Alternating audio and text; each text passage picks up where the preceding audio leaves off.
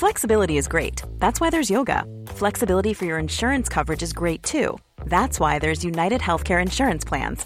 Underwritten by Golden Rule Insurance Company, United Healthcare Insurance Plans offer flexible, budget-friendly coverage for medical, vision, dental, and more. One of these plans may be right for you if you're, say, between jobs, coming off your parents' plan, turning a side hustle into a full hustle, or even missed open enrollment. Want more flexibility? Find out more about United Healthcare Insurance Plans at uh1.com. Hello, my name is Gary Mansfield, and this is the Ministry of Arts podcast, where each week I'll be speaking to a different artist. Now let's begin by banging these bongos.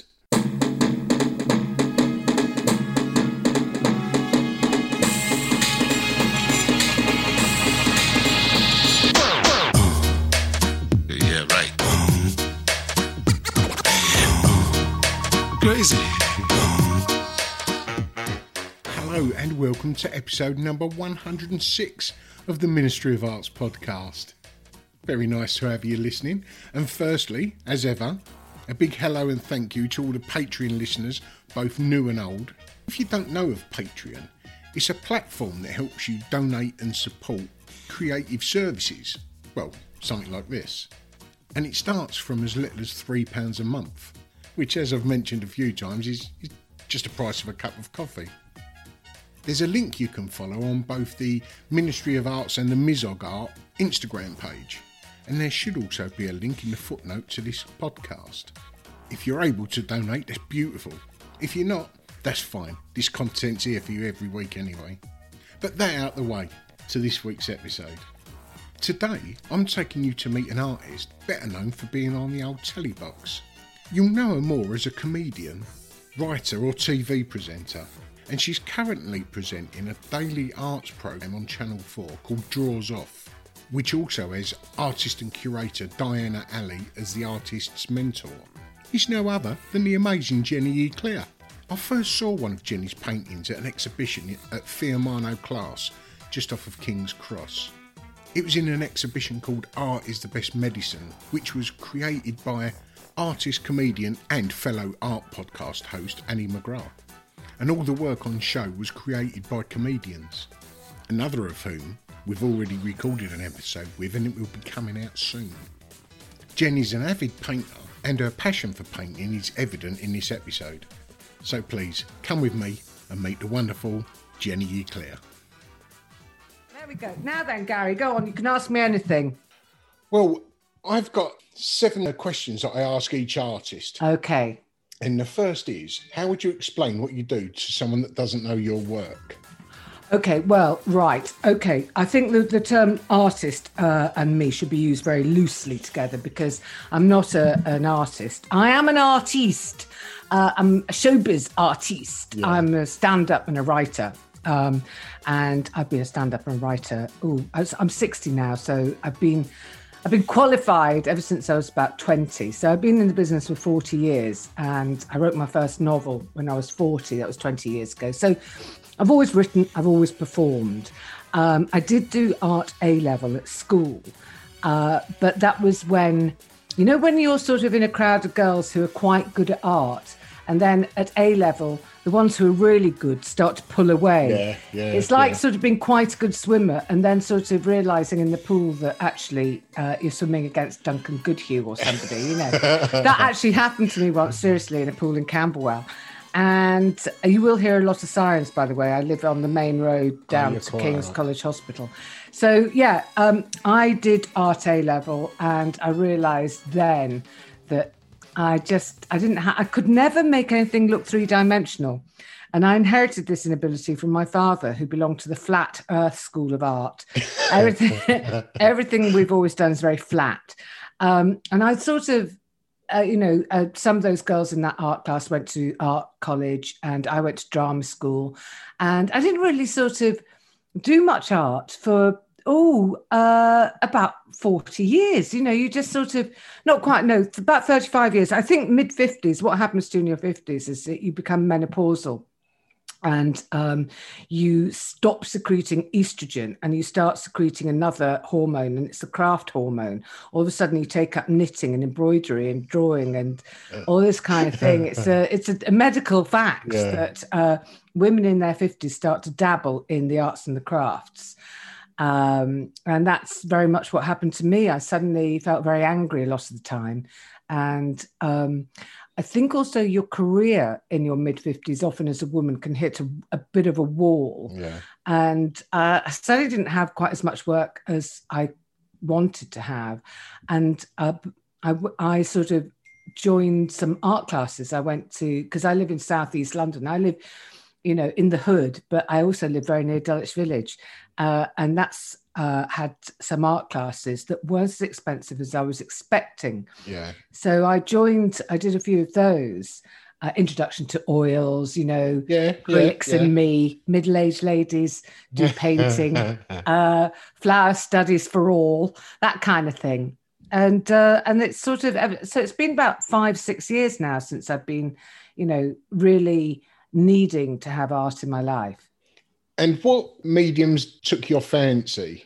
Okay, well, I think that the biggest mistake for beginner artists... Oh, by the way, my partner is an art dealer, and he went to art school as a very young man because he's so old. He went to art school when he was 15, you know. It was that sort of thing, you know, when you didn't have to stay at school. If you sort of had an arty vocational streak in you, you could fuck off to art school very young, which is what he did.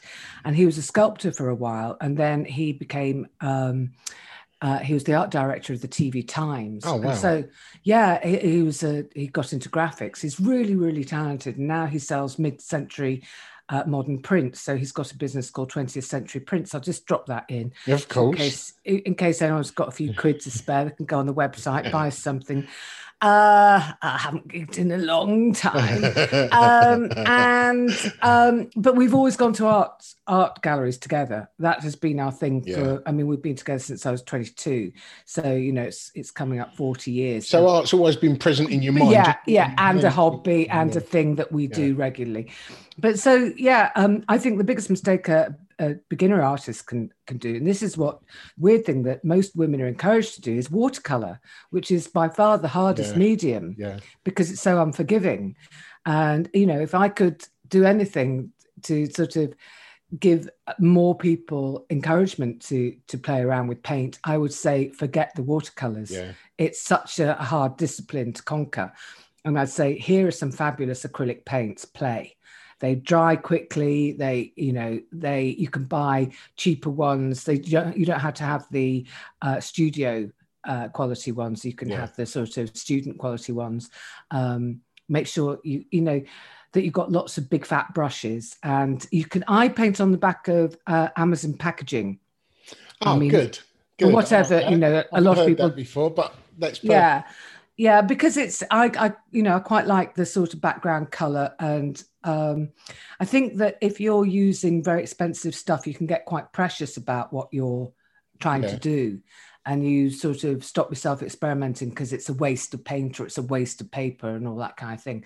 But if it's just Amazon packaging that would otherwise go on the fire, I think it loosens you up a bit. Oh no, I totally agree. When was your first interest in art? I think that very much my partner introduced me to the idea of regular gallery going in the early 80s when we first met, because my parents are army, and my mum wasn't. She wasn't a lady brigadier. My dad was an army major, so we moved around a lot, and wherever we went, culture wasn't very big on their agenda. It just wasn't something that they had as a regular thing going on. And it's a shame, really, because, you know, my mother's 91 now, and sadly she's just got dementia, really went downhill during lockdown.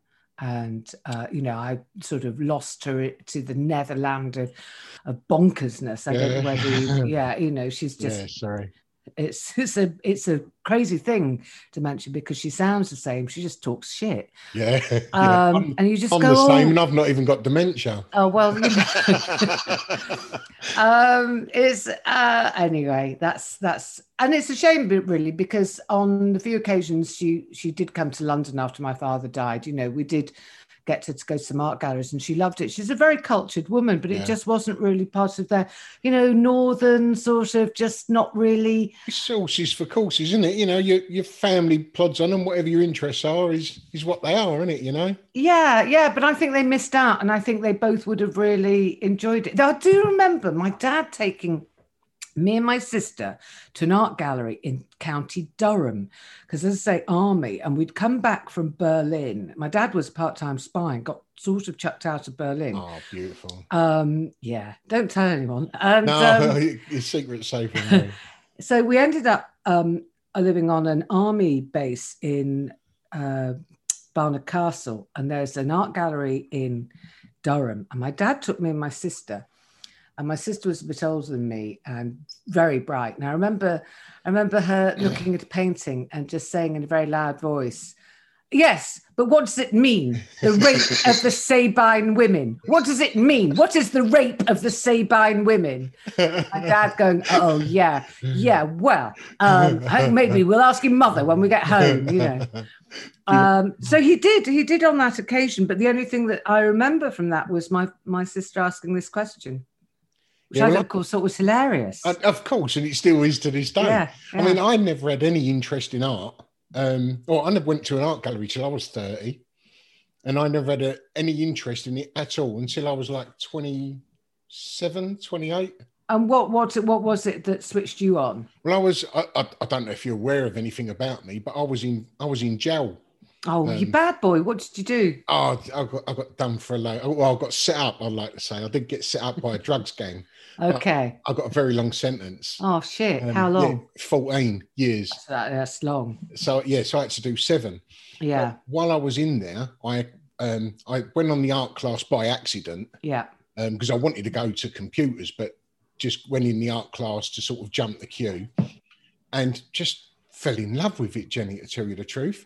And then I saw the catalogue for the... do you remember the Sensations show? Yeah, very much so. So I saw the catalogue for that, fell in love with conceptual art, wrote to the artists in the exhibition. And was that on at the Royal Academy, Sensations? It was. Yeah, I went. Yeah. So it had the Myra Hindley hands, didn't it? It did. Yeah, it did. I mean, I didn't go. I couldn't go because I was in in prison. 14-year sentence. But I wrote to the artists to find out about their work, hoping that one of them would reply. Yeah, and I got like 28 replies.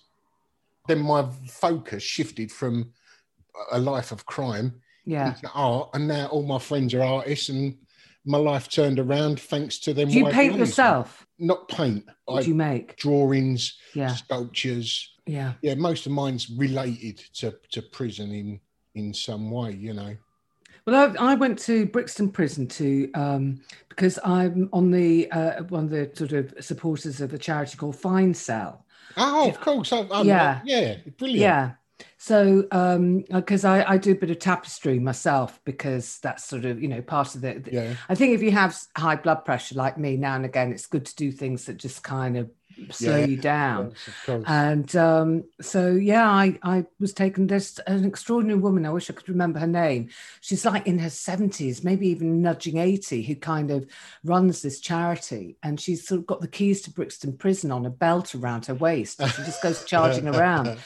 And, you know, talking to inmates, they do a lot of quilting in Brixton with, of course, they're given minute little needles because they're not allowed to have anything that they could, you know, go mad with. Yeah. But, you know, if you're banged up for hours on end, I mean, you know, the prison service is appalling. It's terrible. It's a really, you know, it's to have something that you can do in your cell and keep some kind of semblance of sanity and dignity is, I think, very, very important. I was really shocked by Brixton Prison, actually. I was really shocked by the smell. It's bad. You know, it's really, I had a couple of baths when I got home. I couldn't get it off me. I was really shocked. Yeah. I'm still trying to get it off me now, and I've been out for 20 years. Yeah, I mean, you know, it's something that's, it's pretty, it is a wall of smell and noise in your face that goes on. You just go, oh, this is, and it's Victorian, you know, it's a Victorian institution, and it's sort of like, it is tough. I mean, some people really, really deserve it, but I think there's a lot of people in prison who, you know, should not still be in prison, and that people have, they're not being let out because they've got nowhere to go. It's awful. It's literally a vicious circle. Yeah. It literally is. When did the artwork you create, when did it sort of progress more? Would it be during lockdown or? At the beginning of the first lockdown, I did a piece of artwork a day, which I put on Twitter. And they were just sort of, sometimes they were just postcard size things, sometimes they were bigger, but there was a kind of discipline thing that, you know, I had to do two things a day. One was go for a bloody walk, and the other was to do something creative. And, you know, sometimes I thought, oh God, I've really sort of a real rod for my own back here. But, you know, sometimes they were much more elaborate than others. Sometimes it was just an apple, you know. But I did it. And then because of that, I was asked on to Grayson Perry's show. So I actually have got a piece in a gallery that nobody can see because the gallery shuts at once, which is a shame. It's all right. It can still go on the CV. Yeah, it's on the CV. And I just had this show on BBC Four last night that's now on the iPlayer called Craftivism, which was a documentary that was filmed in and out of lockdown last year about people using craft as a form of activism. So, you know, it was anything. Oh, I didn't see that. Oh, well, no, it's on the iPlayer now. And it was only on last night, and it was anything from, you know, the huge American AIDS quilt, and the quilts we have in this country, we have AIDS memorial quilt they're too big to be displayed. And what's really kind of touching about the AIDS quilt is that each panel, which commemorates some, you know, a dead man or woman, is the size of a coffin. Wow. So people think quilting is this little kind of cozy thing. Actually, when you see 6-foot panels that are embroidered to commemorate, you know, a lost person. I didn't even know of that. Yeah, it's well, look it up. The American one once was put down, I think on Capitol Hill, and it's fucking enormous. I can imagine. And the UK one, we didn't lose as many people, but we did still lose, you know, too many people. Yeah. And that's kept at an AIDS charity in East London in sort of blocks. Yeah, it's fascinating. And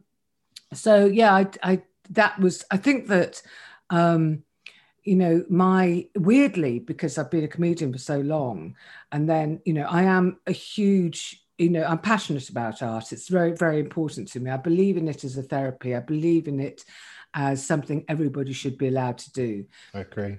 But I also think that, you know, I've been so lucky in so much that it has given me some work during lockdown. Yeah. You know, because I managed to do the Craftivism programme, and I've got a new TV series coming out quite soon, which is a drawing programme. Oh, nice. Yeah, yeah. What channel is that on? On Channel 4. Nice. So, it's got a sort of like, you know, daytime kind of cheeky connotation. It's called Draws Off, and it's sort of, so it is life drawing. I mean, you can't see anything because it's tea time on Channel 4. You know, there's no tits and arse, really. That's all right.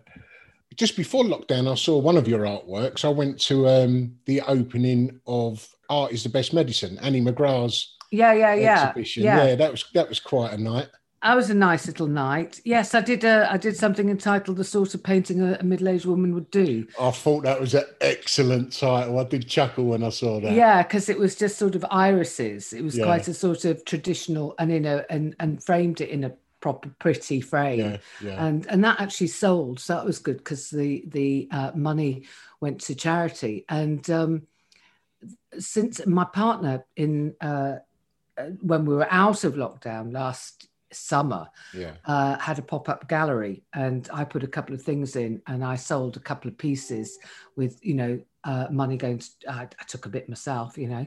Of course. Well, I wanted, you know, fuck it, I wanted some shoes. And but I made donations, it was 50% to either there's a charity to keep comics going, or there was, you know, the terrible explosion in Beirut. Yeah.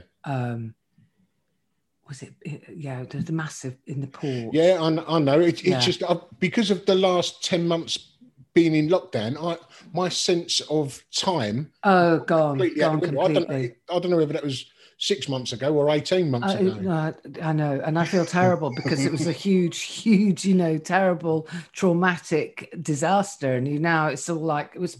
Well, we're living in a terrible, traumatic disaster every single day. Exactly. We'll saying that about not realising time. Me and my partner was out in our car yesterday, and she said, "Oh, when's your tax? When's your MOT due?" I said, "Oh, I think it's this month."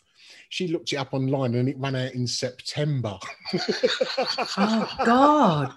It's terrifying, isn't it? But that's, I mean, you don't get, that's right, with the MOT, nobody tells you. You meant to remember yourself. You meant to put that in your diary, like, that's something to look forward to. That's the trouble with responsibility, isn't it? I'm not entitled to it, I shouldn't think. Well, it's so boring, isn't it?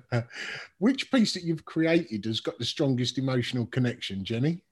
I think that behind me on the Zoom, you can see my boiler door, which is the pink door with a picture of flowers on it. I did that in lockdown. That's a sort of decoupage kind of collage job. And I think that will always forever remind me of lockdown one, because, you know, I started doing Zoom calls and you could see my boiler door behind me and this rather dull MDF door. I just thought that's really getting on my nerves. I can do something with that. So someone had given me this really nice book about roses, and it came with these colour plates.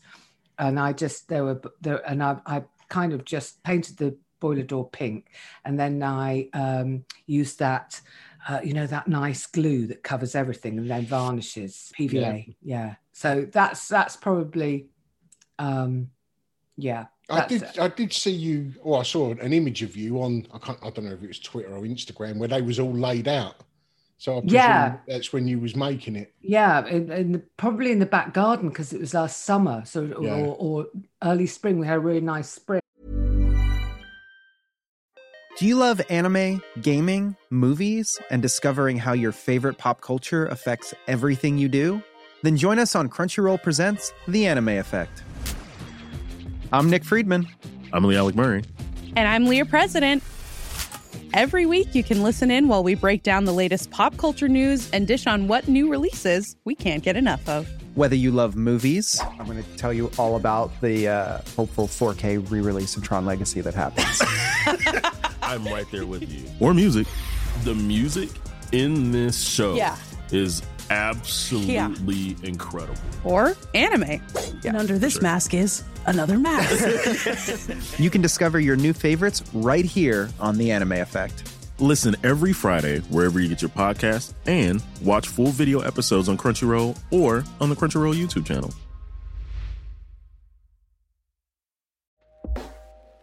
Hey everyone, I've been on the go recently. Phoenix, Kansas City, Chicago. If you're like me and have a home but aren't always at home, you have an Airbnb. Hosting your home or a spare room is a very practical side hustle. If you live in a big game town, you can Airbnb your place for fans to stay in. Your home might be worth more than you think. Find out how much at airbnb.com/boast.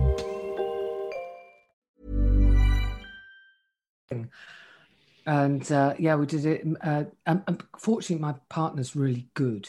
He's got a very, very good eye, and so he made me measure it out properly and all that kind of thing, because otherwise it'd be a right old mess. Just like a mosaic. Actually,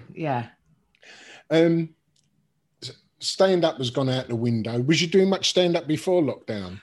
I'd been on a tour for 4 years. I did this show called How to Be a Middle-Aged Woman that ran for 4 years, and I think stopped doing it in about 2018, and then 2018 I did a grumpy tour, but I was meant to be going out last year with a show called 60, and that's been, you know, I'll be 61 by the time, you know, I could be 62, I could be 67 by the time I get that. Well, I saw the glasses that you had made with 60 on them.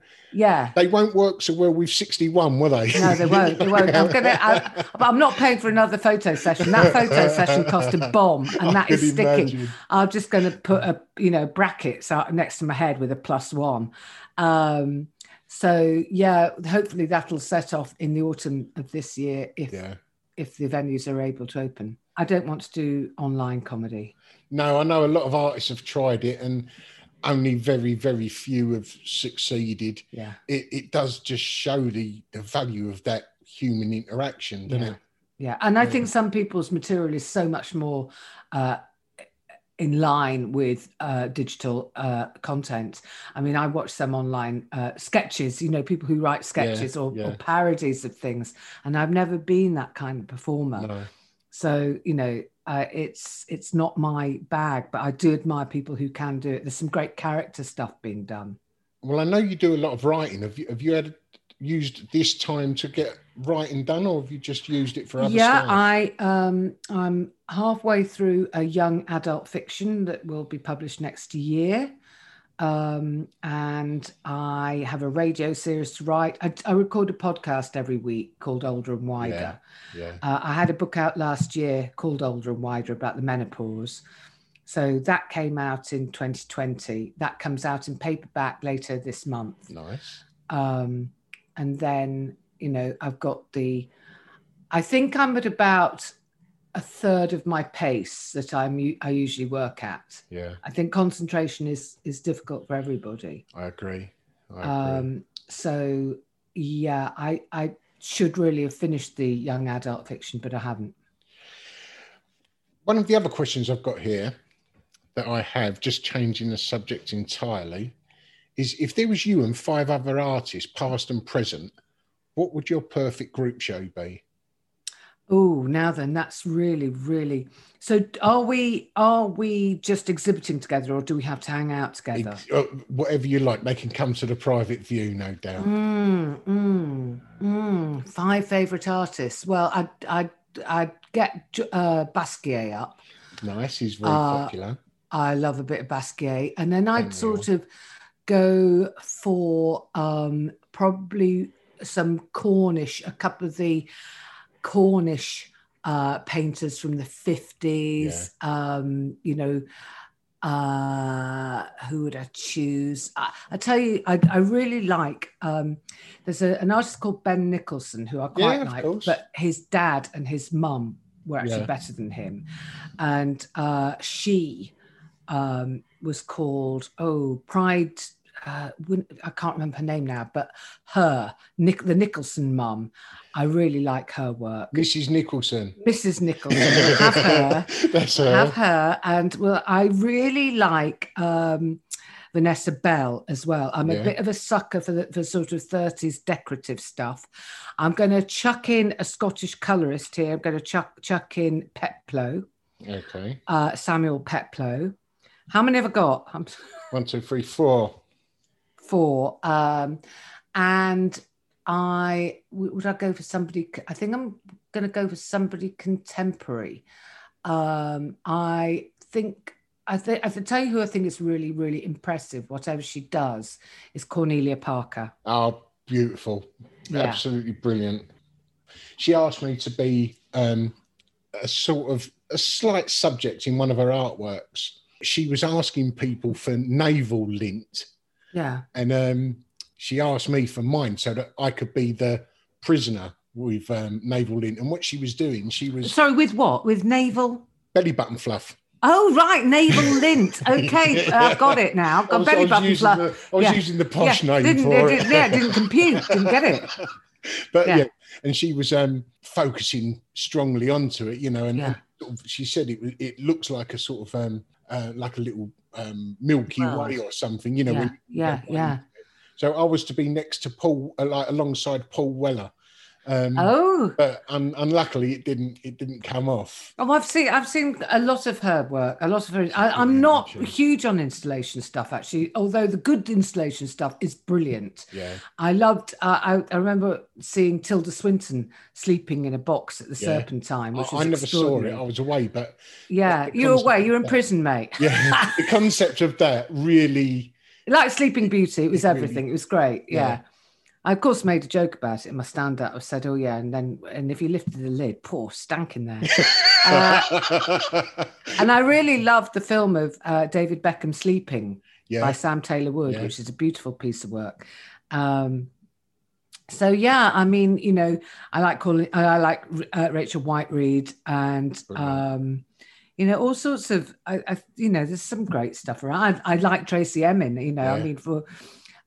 because I really like that, even though she is very me. I recognise that because I'm a bit me myself. Yeah. But she's had such a terrible year, had such, a lot to go through. I wish her all the very best. Yeah. Well, did you see, or do you know of Sarah Maple? No. Well, Sarah Maple is the generation below the artist you've just mentioned. Yeah. On Sky Arts, a couple of months ago, she produced an artwork in the form of a sitcom. Oh, wow. And it was really, really good. She called it the Sarah Maple's Sexy Nazi Shark Show.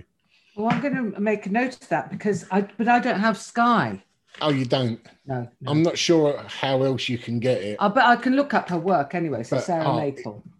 Brilliant. She uses a lot of humour in her work, which... Yeah. The art world so badly needs. I like David Shrigley for I think, brilliant. Yeah.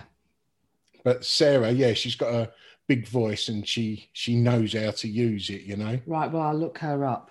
On that Craftivism programme that you said was on last night, Carrie Reichardt wasn't on there by any chance, was she? What did she do? She's a mosaic artist, but you may know of her house over in Chiswick. The whole house is... mosaic. Yeah, because we've got one of those in East Dulwich as well. I think it's a slightly lesser version. It's a slightly quieter version, but it's completely mosaic. No, she wasn't on it. All the things on Craftivism had a political or a personal point to put across. Oh, got you. So people were, trying to bring the government's attention to carers needing more support for home heating bills and things like that. Anyway, you can catch up on this. Yeah. It made me think of it because she refers to herself as a craftivist. Oh, well, she will be then. She'll have an absolute, I think that it's a growing kind of thing as well. But I think a lot of people are craftivists without even knowing they are. I think if you make some marmalade and leave a pot on your neighbour's doorstep, that is an act of craftivism. Yeah. You are making something, you're thinking of someone else and you're, giving it away. Yeah, perfect. What would you do, Jenny, if you wasn't in the arts? Oh God, I'd be absolutely useless at anything else because I have no discipline, and I can't not tell people to fuck off. Because, I have a cousin who's a primary school teacher, and she's having such a tough time at the moment, and I couldn't do it. I just don't have it in me, and. I have so much admiration for people who do the proper jobs. We've learned in this pandemic, really, haven't we, that, the most important people are those working for the NHS. Yeah, I was about to say that are ignored. Yeah. I mean, I do think that if anything good comes out of this, it'll be the fact that we will start to honour the ambulance drivers, the paramedics, the people that keep the wheels of the NHS actually going, and the teachers who, because the idea of having to homeschool is so horrific. I mean, that's one of the perks of being an older person during a pandemic. I don't have small children running around. One of the drawbacks is that the older you are, the higher risk you are. You sort of you go, hooray, I'm 60. Oh, I'm just gone into a higher risk bracket. And when are you due for your jab, do you know? Oh, not yet. My partner's had his, he's 72, and we live in Southeast London, so they've been quite on it. Yeah. But I'm hoping March, April. Oh, wow. Well, just by chance. I mean, I'm only just in 52, but I had one 2 weeks ago. How come? Well, do you know they was throwing the spent ones away? Yeah, yeah. What they started doing, at least in the place that they was doing these injections, they was just asking other people on their books, saying, "Look, we've got 7 left.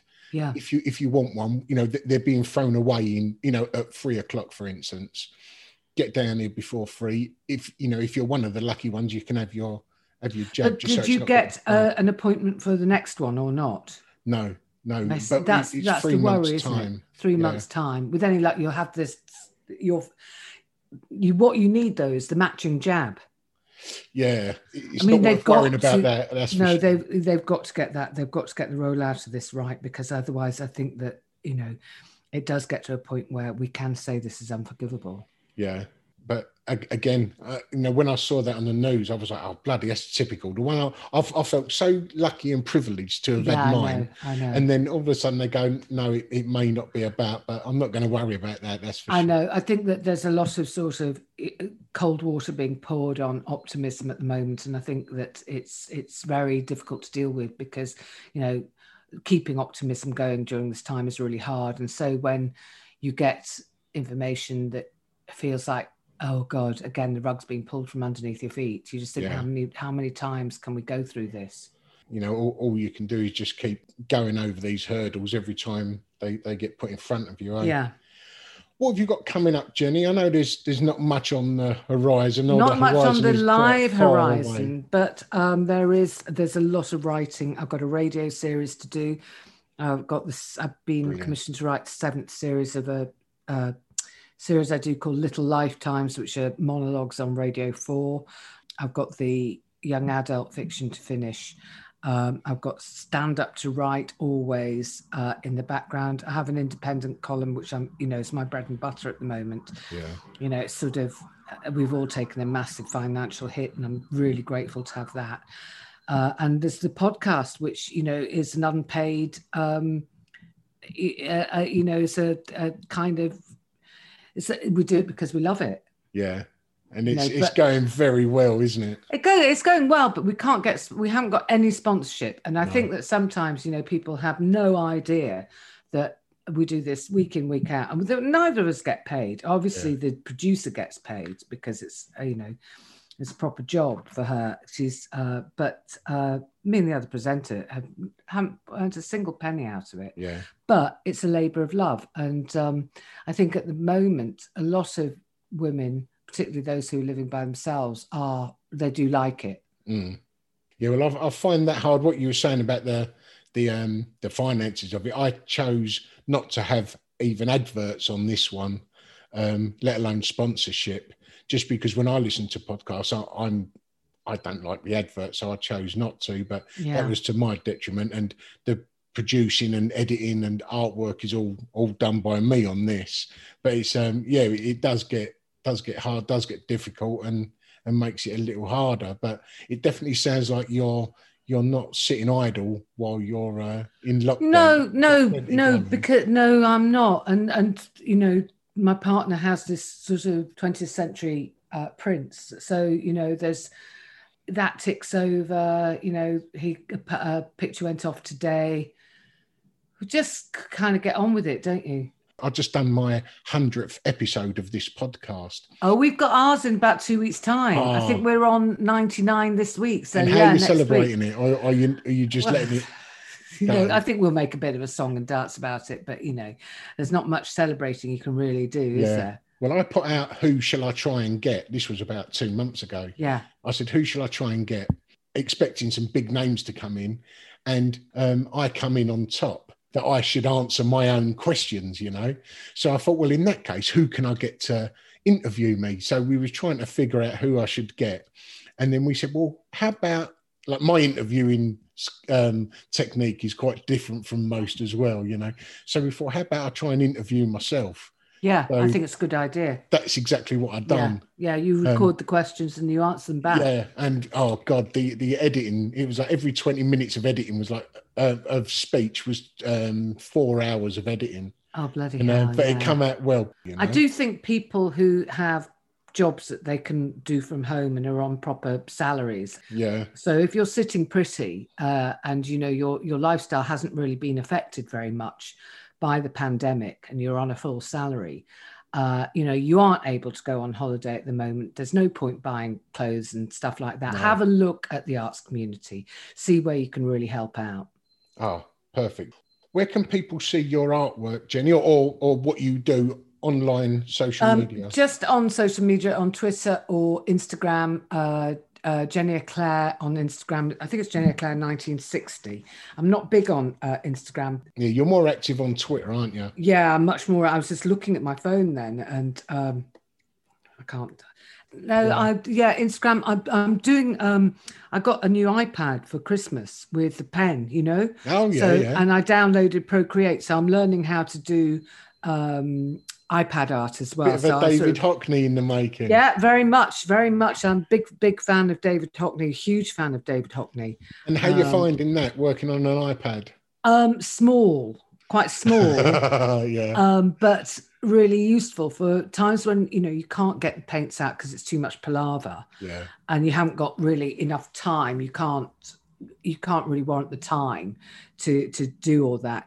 You can just sit in front of. I copy stuff, you know. I'm going through a big Scottish colorist phase at the moment. I'll bring up a picture I like and I'll have a bash at it on the iPad. Yeah. And it isn't the same, but I think it's helping my drawing. Oh, anything that can help you drawing is is a good one. Well, Jenny, that's all my questions asked. Thank you very much for your time. And it's an absolute pleasure, Gary. I've really appreciated it. No worries at all. It's nice to see you, nice to chat to you. All the very best with everything. Let us sell our work and you know, buy my books and all that kind of thing. And, you know, we'll come out of this one day. All right, Diane. And I'm looking forward to seeing your draws off. Oh, yeah. Don't worry. I don't get mine off, though I did back in the day. I used to be a life model at Campbell Art School. Oh, did you? Well, I did all that. I had no problem with that. Excellent. Absolutely very none brave. Whatsoever.